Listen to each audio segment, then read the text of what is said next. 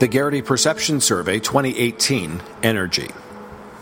The energy industry will single handedly shape New Mexico's future.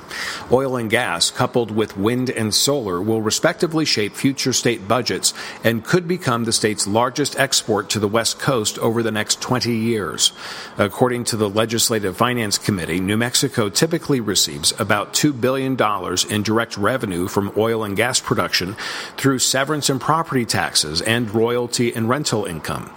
Additional indirect income is generated by sales and income taxes on oil and gas drilling and service, which generate about $300 million. The state of New Mexico's 2018 budget is $6.3 billion. According to the Wind Energy Foundation, New Mexico stands out as an emerging wind powerhouse, adding wind power capacity at a faster rate than any other state in 2017. Wind farms supplied over 13% of the state's electricity generation last year. That's enough to power over 422,000 average homes. New Mexico is now ranked 15th in the nation with installed capacity. A wave of new wind investment will soon advance the state's leadership in this arena. Over the past seven years, favorability of the two industries traditionally has had stark differences. On average, 60% of state residents are favorable of the wind and solar industries versus 44% favorability of the oil and gas industry.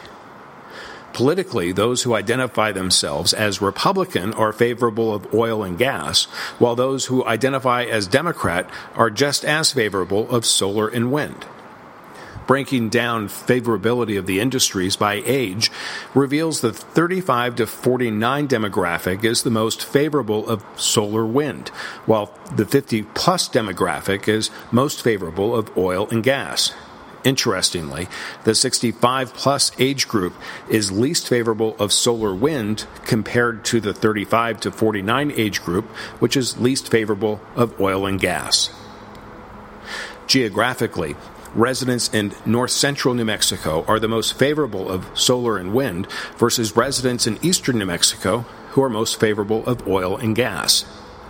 Gender and ethnicity don't really come into play as a differentiator for the solar wind industry.